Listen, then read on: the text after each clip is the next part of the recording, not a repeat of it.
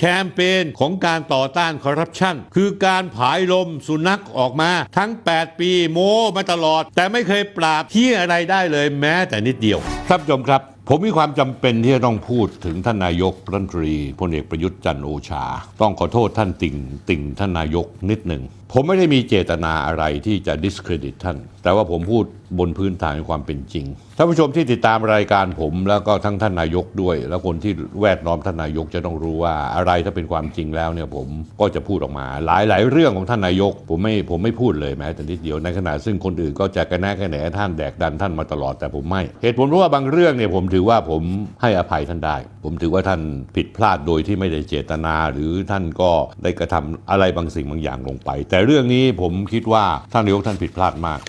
หลายอย่างแล้วมันมีตัวอย่างที่เห็นชัดเจน นั่นคือท่านนายก 8 ปีที่ผ่านมาเนี่ยท่านเล่นบทแผ่นเสียงตกร่องมาตลอด คือเรื่องของการที่ท่านเน้นเรื่องขอให้พวกเราร่วมกันขจัดคอร์รัปชันท่านผู้ชมครับ ท่านนายกท่าน 9 ธันวาคมที่ผ่านมาท่านนายกเป็นประธาน ให้ความสำคัญการต่อต้านการทุจริตทุกรูปแบบ แล้วก็ร่วมกับสำนักงานปปชสำนักงานปปทองค์การต่อต้านคอร์รัปชันแห่งประเทศไทยที่คุณมานะเป็นเลขาธิการ ภาคประชาชนภาคเครือข่าย จัดงานวันต่อต้านคอร์รัปชันสากลขึ้นมาท่านผู้ชมครับท่านนายกร่วมกับปปชและปปชก็เป็นองค์กรที่ให้คะแนนกรมอุทยานแห่งชาติ เต็มร้อยมา 3 ปีเต็ม ทั้งๆที่อธิบดีถูกจับคอร์รัปชันคาหนังคาเขา การชุมนุมครั้งนี้ในวันที่ 9 ที่ผ่านมานี้นะฮะธันวาคมเนี่ยเขาได้แสดงจุดยืนร่วมร่วมพร้อมคนไทยทุกภาคส่วนว่าจะไม่ทำไม่ทนและไม่เพิกเฉย ต่อการทุจริตอีกต่อไปท่านผู้ชมจำคำพูดนี้ให้ดีๆนะครับไม่ทำไม่ทนไม่เพิกเฉย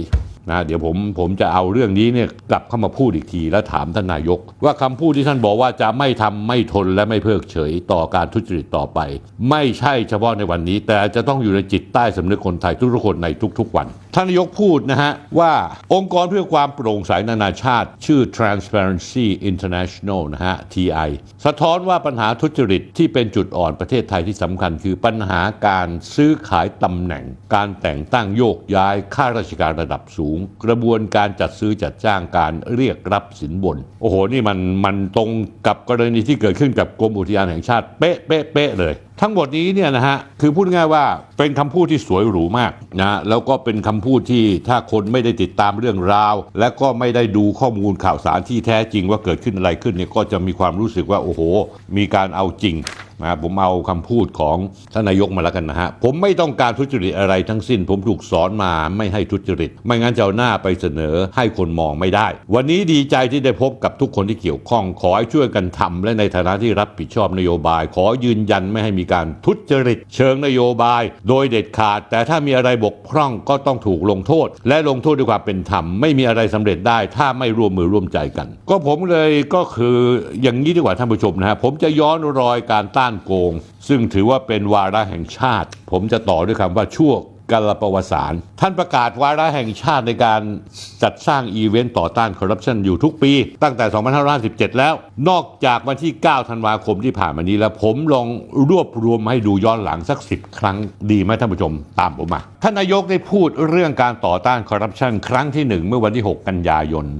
2557 ที่โรงแรมเซนทาราแกรนด์บางกอกคอนเวนชั่นเซ็นเตอร์เซ็นทรัลเวิลด์องค์การต่อต้านคอร์รัปชันได้จัดงานวันต่อต้านคอร์รัปชัน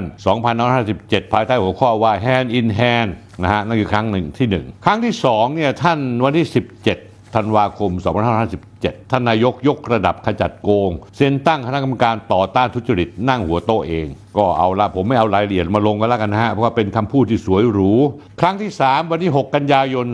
2558 อีกหนึ่งปีให้หลัง ที่โรงแรมเซนทาราแกรนด์เซ็นทรัลเวิลด์9นาฬิกาพลเอกประยุทธ์จันโอชา เป็นประธานเปิดงานวันต้านคอร์รัปชันพร้อมด้วยพลเอกอนุพงษ์เผ่าจินดาพลเอกภัยบูลคุ้มฉายา นางอัชกาศรีบุญเรือง นางกอบการวัฒนวรางกูลโดยมีนายประมลสุธีวงศ์ประธานองค์การต่อต้านคอร์รัปชันให้การต้อนรับท่านผู้ชมครับ ต่อมาอีกครั้งที่ 4 ท่านนายกพอใจอันดับต้านคอร์รัปชันขยับขึ้นอยู่อันดับ 3 ในอาเซียนในวันที่ 6 กุมภาพันธ์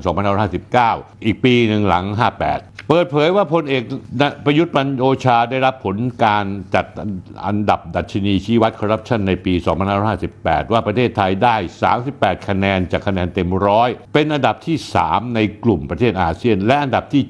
76 จากประเทศทั่วโลกขยับขึ้นมา 9 อันดับจากเดิม ครั้งที่ 5 วันที่ 8 ธันวาคมพลเอกประยุทธ์ท่านกล่าว ผ่านรายการศาสตร์พระราชาสู่การพัฒนายั่งยืน ถึงวันต่อต้านคอร์รัปชันในวันที่ 9 ธันวาคมทุกปี ว่ารัฐบาลให้ความสำคัญมากกับเรื่องนี้บลาบลาบลาบลาบลาบลาครั้งที่ 6 วันที่ 23 กุมภาพันธ์พลเอกประยุทธ์กล่าวถึงรายงานผลการวิเคราะห์ดัชนีวัดภาพลักษณ์ที่ไทยได้ 37 คะแนน ตกมาอีก 1 คะแนน จากของเก่าได้ 38 ตอนนี้ได้ 37 ตกมาอันดับที่ 96ครั้งที่ 7 7ธันวาคมที่ศูนย์แสดงสินค้าการประชุม Impact เมืองทองธานี ร่วมงานต่อต้านวันคอร์รัปชันสากล แล้วท่านก็บอกว่าเป็นเรื่องสำคัญประเทศชาตินะท่านก็ขอให้อ่อขอให้ทุกคนมาร่วมมือร่วมใจกัน ท่านก็ยอมรับนะฮะว่าเมื่อมีการใช้งบประมาณมากขึ้น การทุจริตก็ต้องมีมากขึ้น ให้ทุกคนระมัดระวัง ไม่ให้ย้อนกลับมาที่เดิม ครั้งที่ 8 วันที่ 9 ธันวาคมณศูนย์แสดงสินค้า และการประชุม Impact เมืองทองธานีพลเอกประยุทธ์เป็นประธานในพิธีประกาศเจตนารมณ์การต่อต้านคอร์รัปชันในวันต่อต้านคอร์รัปชันสากลประเทศไทย ท่านบอกว่าท่านขอเน้นถึงยุทธศาสตร์ชาติว่า การป้องกันและปราบปรามทุจริตระยะที่ 3 2560ถึง64 มีเป้าหมายประเทศไทยใสสะอาดไทยทั้งชาติต้านทุจริต ท่านมุ่งหวังว่าอีก 5 ปีข้างหน้า จะเป็นการปฏิรูปกระบวนการทำงานจากเดิมนะฮะอีก 5 ปีข้างหน้าคือ 2567 ท่านยกพูดต่อไปว่านอกจากตัวเองไม่ทำทุทุจริตแล้วจะต้องไปอดทนต่อการทำทุจริตในสังคมไทย จะต้องไม่อดทน ตัวเองไม่ทุจริต อะไรที่ส่อการทุจริตท่านจะไม่อดทน ครั้งที่ 9 16 พฤษภาคม 2564 พลเอกประยุทธ์ประกาศกล้าว ในการแก้ไขปัญหาธุรกิจ ปัญหาการธุรกิจ เป็นวาระแห่งชาติ อีกครั้งหนึ่งหลายวาระแห่งชาติแล้วนะท่านผู้ชม ครั้งที่ 19 ธันวาคมเมื่อปี 2564 ที่ปปชจัดงานขึ้นมา ท่าน ก็ประกาศชัดเจนว่าท่านไม่เอาแน่นอนขับเคลื่อนยุทธศาสตร์ทุกอย่าง ท่านนายกท่านลั่นมาว่าไทยต้องไม่ทนต่อทุจริต แต่คำถามที่ท่านนายกยังตอบไม่ได้ และท่านปฏิเสธที่จะตอบในเรื่องนี้ ปปชเปิดเผยว่าเปิดบัญชีทรัพย์สินพลเอกประยุทธ์ และก็วิษณุเครืองาม รอบที่สองเปิดไม่ได้ 23 สิงหาคม สื่อมวลชนรายงานว่าพลตำรวจเอกวัชรพลประสานราชกิจประธานปปชพูดบอกว่าบัญชีทรัพย์สินหนี้สินพลเอกประยุทธ์ รัฐมนตรีกลาโหมวิษณุเครืองามรองนายก กรณีดำรงตำแหน่งครั้งที่ 2 ในรัฐบาลชุดพลเอกประยุทธ์2ทับ1เมื่อปี 2562 ต้องเปิดเผยต่อสาธารณะนั้น ว่าเบื้องต้นมีการปรึกษากับคณะอนุกรรมการด้านกฎหมายสำนักงานปปชรวมทั้งที่ปรึกษาทางกฎหมายต่างๆและศึกษาตามรัฐธรรมนูญแล้วเห็นว่า มีการระบุการถึงการคุ้มครองข้อมูลส่วนบุคคลอยู่ ไม่ใช่จะเปิดเผยได้ตลอดเวลา คุณวัชรพลพูดต่อ แค่เราจะไปตรวจยังไปตรวจไม่ได้เลย ได้แค่เก็บไว้ ถ้ามีการอ้างอิงถึงเมื่อไหร่ถึงจะเข้าไปตรวจสอบได้ เรามีหน้าที่แค่เก็บ และไม่ได้มีแค่สองท่านนี้ ยังมีอีกหลายคนที่ยื่นในลักษณะที่เป็นหลักฐานเช่นกัน ไม่สามารถเปิดเผยได้ เพราะเราจะถูกดำเนินคดีด้วยเหมือนกันที่ประชุมคณะกรรมการปปชจึงมีมติไม่มีอำนาจทางกฎหมายที่จะไปเปิดเผยกรณียื่นเป็นหลักฐานท่านผู้ชมครับ สรุปแล้วตั้งแต่ปี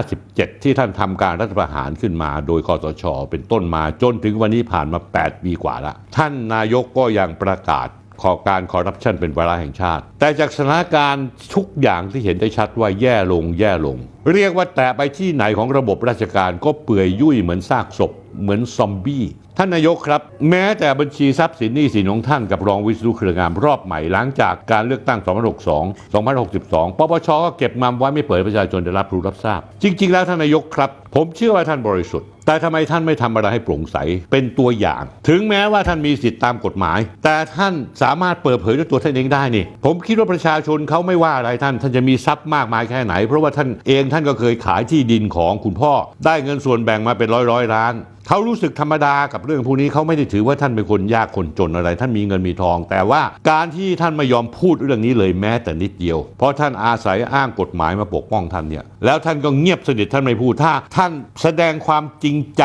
ความบริสุทธิ์ใจ เอาละถึงแม้ว่ากฎหมายจะให้ปกปิดข้อมูลข่าวสารผมแต่ แต่ผมพร้อมจะเปิดของผมให้ฟัง ไม่สนใจและท่านก็ควรจะชวน คนที่ร่วมรัฐบาลด้วยไม่ว่าจะเป็นรองวิศนุเครืองามว่าเฮ้ยเรามาเปิดพร้อมกันดีกว่า ไม่มีอะไรจะต้องปิดนี่ใช่ไม่ใช่ผมว่าท่านผู้ชมท่านนายกครับ ตรงนี้คือความสง่างาม ความสง่างามนี่บางทีมันสอนกันไม่ได้ท่านผู้ชม มันอยู่ที่จิตใต้สำนึก อีกประการหนึ่งท่านผู้ชมครับ ผมอยากฝากถึงท่านนายกหน่อยฝากจริง ๆ ท่านนายก ท่านนายกจำได้ไหมว่าท่านท่านพูดบอกว่า ท่านจะไม่ทำไม่ทนและไม่เพิกเฉยต่อการทุจริตอีกต่อไป ผมอยากจะแนะนำท่านว่า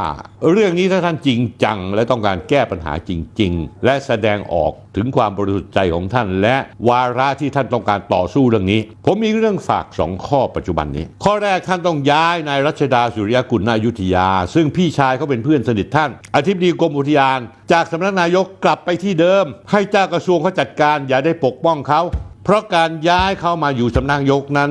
มันสะท้อนเห็นลักษณะของการปก ป้อง อธิบดีกรมอุทยานแห่งชาติ อาจจะเป็นเพราะคนตีความว่าเป็นสาเหตุเนื่องจากเป็นน้องชายเพื่อนสนิทเพื่อนรักท่าน นักเรียนเตรียมทหารรุ่น 12 อันนี้ท่านผู้จุนั่นนายกครับ ไม่สง่างามเลยแม้แต่นิดเดียว เรื่องที่สองท่านต้องย้ายพลตำรวจโททิติแสงสว่างออกจากผู้บัญชาการตำรวจนครบาลด้วยข้อกล่าวหาหลายข้อ ที่มีหลักฐานว่าละเลยการปฏิบัติหน้าที่ ซึ่งคุณชูวิทย์เป็นหัวหอกในเรื่องนี้ คุณชูวิทย์ไม่มีตำแหน่งหน้าที่อะไรในสังคมไทยเหมือนกับผมไม่มี แต่เราทั้งสองคนหวังังว่าสังคมไทยจะดีขึ้น และข้อมูลที่คุณชูวิทย์ให้มาแต่ละข้อนั้นเป็นข้อมูลที่ปฏิเสธไม่ได้ รวมทั้งการจับโกหกพลตำรวจโททิติ จับโกหกว่าคนทิติโกหกจริง ๆ ผมคิดว่าลำพังเพียงแค่นี้ท่านก็น่าจะย้ายออกไปได้แล้ว ย้ายไปช่วยราชการก่อน ไอ้อย่างนี้แหละ ที่ควรจะย้ายประจำสำนักนายก แล้วตั้งคณะกรรมการสอบสวนเลยว่า ที่คุณชูวิทย์กล่าวหาพลตำรวจโททิตินั้น แสงสว่างนั้นมีข้อเท็จจริง มีความจริง มีหลักฐานมากน้อยแค่ไหนข่าวว่าภรรยาคุณทิตินั้นเป็นหนึ่งในทีมกฎหมายที่คอยให้คำปรึกษาท่านอยู่ ผมไม่อยากให้ประชาชนมองท่านในรูปแบบนั้น คนเราท่านผู้ชมครับ รูปไม่หล่อไม่เป็นไร พ่อไม่รวยไม่เป็นไร แต่ว่าสามารถตอบคำถามให้กับสังคมได้ทุกคำถาม จากเริ่มแรกทีท่านไม่ยอมเปิดเผยทรัพย์สินท่านเอาละท่านต้องตอบคำถามมา ท่านก็จะอ้างว่ากฎหมายไม่ให้เปิด ผมยึดถือตามกฎหมาย แต่ไม่จำเป็นเลยท่าน ท่านก้าวข้ามไปเลยท่านบอกเอาละถึงแม้กฎหมายห้าม แต่ผมไม่ห้าม ผมจะเปิดให้ดูก็แล้วกัน จะได้สิ้นสงสัยกันรักซักถามผมได้ เรื่องที่สองชัดเจน ท่านตอบไม่ได้หรอกท่านย้าย คุณรัชดาสุริยกุลนายุทธยา มาที่ประจำสำนักนายกแล้วผมพูดไปแล้วย้ายกลับเถอะเพื่อแสดงความถูกต้อง ไม่ใช่เกรงอกเกรงใจเพื่อนท่านที่ขอมา อีกข้อหนึ่งที่ชัดเจน คุณชูวิทย์จะเป็นคนยังไงก็ตามนะฮะแต่คุณชูวิทย์ไม่ได้พูดจาพร่ำเพลอหรือเพ้อเจ้อคุณชูวิทย์มีคลิปมีหลักฐานต่างๆ แล้วมีแม้กระทั่งเลขาธิการปปส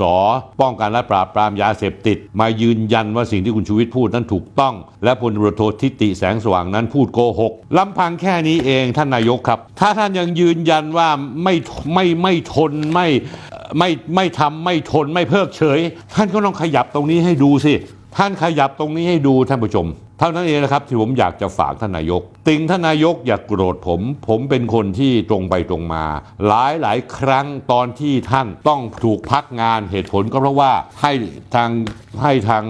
มีการตีความ ให้มันให้ทางสารน้ำนูนตีความว่าท่านต้องถูกพักงานหรือเปล่า และท่านในสุดถูกพักงาน ช่วงนั้นฝ่ายตรงข้ามท่านก็โจมตีท่านเละเทะหมดเลย แต่ผมไม่เคยพูดเลยแม้แต่นิดเดียว ถ้าผู้ชมที่ดูรายการผมก็รู้ เพราะผมถือว่ามันเป็นปกติธรรมดาใช่ไหมก็ในเมื่อท่านถูกพักงานแล้ว แล้วถ้าท่านจะกลับมาอีกทีหนึ่งเพราะมติของสารน้ำนูนท่านก็ไม่ผิด แม้ว่าบางคนเขาบอกว่าท่านจัดฉากแต่ผมเฉยๆผมรู้สึกว่าให้ประโยชน์กับท่านในข้อสงสัย เพราะฉะนั้นผมไม่เคยวิพากษ์วิจารณ์ท่านความจริงถ้าจะวิพากษ์วิจารณ์ท่านมีเรื่องวิพากษ์วิจารณ์ได้ทุกวัน แต่ผม ถือว่าหลายๆ เรื่องที่วิพากษ์วิจารณ์ท่านนั้นค่อนข้างจะไร้สาระ เอาเรื่องไม่เป็นเรื่องมาวิพากษ์วิจารณ์ แต่เฉพาะเรื่องนี้เป็นเรื่องที่ผมถือว่าไม่ใช่ไร้สาระ เป็นเรื่องหลักการ เป็นเรื่องการสะท้อนจุดยืนของท่านที่ท่านประกาศมา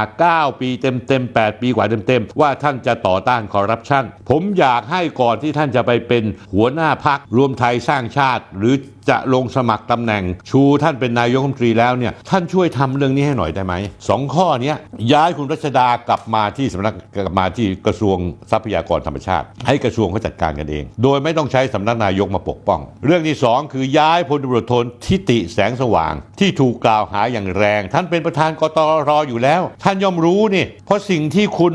ชูวิทย์กล่าวหาพลตำรวจโททิตินั้นเป็นข้อกล่าวหาที่ค่อนข้างรุนแรง ค่อนข้างรุนแรง ท่านลองทำสองเรื่องนี้ให้ดูสักนิดหนึ่งแล้วผมคิดว่าท่านต้องหยุดพล่ามเรื่องของการต่อต้านคอร์รัปชัน เพราะท่านยิ่งพูดมากมันเหมือนกับการผายลมสุนัขออกมา